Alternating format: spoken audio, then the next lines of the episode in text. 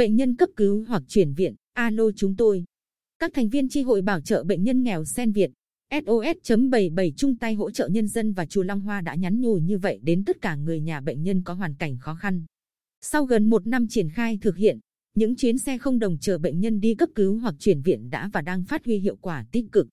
Sau 20 ngày được đội ngũ y, bác sĩ bệnh viện đa khoa tỉnh tận tình chữa trị, bệnh tình của bà Hồ Thị Dân, sinh năm 1968, quê xã Hoài Hải thị xã Hoài Nhơn, vẫn không thuyên giảm mà còn có xu hướng trở nặng.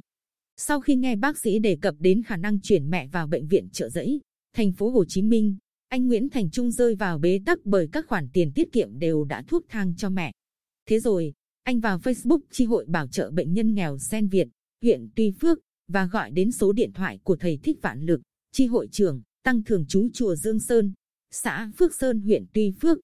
Tôi gọi với tâm tưởng cầu may, ai ngờ tầm 2 tiếng sau, xe đã đến chở mẹ tôi vào thành phố Hồ Chí Minh, kịp thời nhập viện sáng hôm sau. Anh Trung kể lại, ở phường Nhơn Phú, thành phố Quy Nhơn, chị Đặng Thị Bích trầm lại thầm cảm ơn chuyến xe miễn phí đã kịp chờ ba chị về nhà an nghỉ giữa nước lũ bao vây sau cơn bão số 9. Ba chị bệnh nặng, cần được nằm thẳng trên cáng cứu thương về nhà. Liên lạc khắp nơi đều vô vọng, chị đã gọi xe của thầy Vạn Lực và ngay lập tức đề nghị được chấp thuận. Chỉ tầm 30 phút sau khi gọi, xe đã đưa được ba tôi về nhà và gần một tiếng sau, ba ra đi. Tôi cảm phục các thành viên trong đội xe cứu thương Sen Việt. Nếu họ không nhiệt tình đến sớm, ba tôi đã mất ở ngoài đường rồi. Chỉ trầm nhớ lại. Khoảng một tháng qua, đội xe cứu thương Sen Việt đã phối hợp với SOS.77 chung tay hỗ trợ nhân dân sử dụng chung 3 chiếc xe cứu thương cùng khoảng 20 tài xế và hơn 30 phụ tá. Hỗ trợ cho hơn 20 bệnh nhân cần cấp cứu hoặc chuyển viện lên tuyến trên trong và ngoài tỉnh.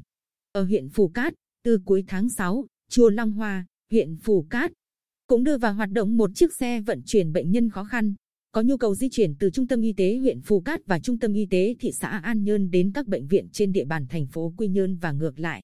Lãnh đạo hai trung tâm y tế đã đánh giá cao về hoạt động của chiếc xe này. Có nhiều thời điểm, trung tâm không còn xe chuyên dụng để chở bệnh nhân đi cấp cứu ngay.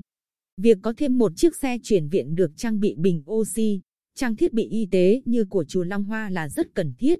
Ông Lê Thái Bình, Giám đốc Trung tâm Y tế thị xã An Nhơn, cho biết, tối 15 tháng 12, tại nhà số 400 đường Xuân Diệu, Quy Nhơn, các thành viên của SOS.77 chung tay hỗ trợ nhân dân. Có cả một số thành viên của Sen Việt tập trung tại nhà đội trưởng Chu Tiến Đạt nhận lệnh đi hỗ trợ các sự cố về giao thông, cấp cứu tai nạn, thùng lốp xe, hư xe và chuyển viện cho một bệnh nhân vào ngày mai. Ngồi chăm chú lắng nghe, tài xế Lư Bá Nghĩa, thuộc chi hội Sen Việt, được nhận xét là người ít nói nhưng lại đang giữ kỷ lục về số lần chở bệnh nhân đi cấp cứu và chuyển viện vào thành phố Hồ Chí Minh. Anh từng là tài xế xe tải nên thông thuộc đường xá, đi làm ban ngày, tầm 4 giờ chiều lái xe xuyên đêm chở bệnh nhân vào thành phố Hồ Chí Minh nhập viện rồi quay về. Được hỏi, anh lắc đầu quầy quậy, không nhớ hết bệnh nhân đâu chị ơi, lái xe cũng không áp lực gì. Nói vậy, nhưng anh Nghĩa đã kể về một trường hợp khó quên của anh Nguyễn Ngọc Trọng, quê tỉnh Quảng Nam, xuất khẩu lao động ở Nhật, bị bệnh nặng và chút hơi thở cuối cùng nơi đất khách. Thi thể của anh được xe sen Việt nhận tại sân bay Tân Sơn Nhất và đưa về nhà. Anh Trọng có con nhỏ chưa được biết mặt cha. Hỗ trợ được cho gia đình anh, tôi cảm thấy rất nhẹ lòng. Có hôm lái xe vào thành phố Hồ Chí Minh mới 3 giờ sáng. Tôi tranh thủ đi dò hỏi xem còn ca bệnh nào người Bình Định xuất viện cần về nhà. Tôi trở về luôn. Anh nghĩa tâm tình. Còn anh Bành Tấn Phương, thị xã Hoài Nhơn, làm nghề thuốc bắc mười mấy năm tại Quy Nhơn, góc chuyện. Anh em tham gia công tác cứu thương đều biết về sơ cấp cứu. Để không vô ý làm bệnh nhân thêm trầm trọng, nhất là những ca gãy xương, gãy đốt sống cổ. Trong tất cả vụ cấp cứu tai nạn giao thông, nạn nhân đều được anh em kiểm tra kỹ lưỡng trước khi đưa lên xe. Theo ông Nguyễn Tấn Hiểu, Chủ tịch Hội Bảo trợ Bệnh nhân nghèo tỉnh, việc tri hội Sen Việt phối hợp với SOS.77 vận hành đội xe cứu thương, chuyển viện miễn phí mang ý nghĩa nhân đạo, nhân ái, nhân văn.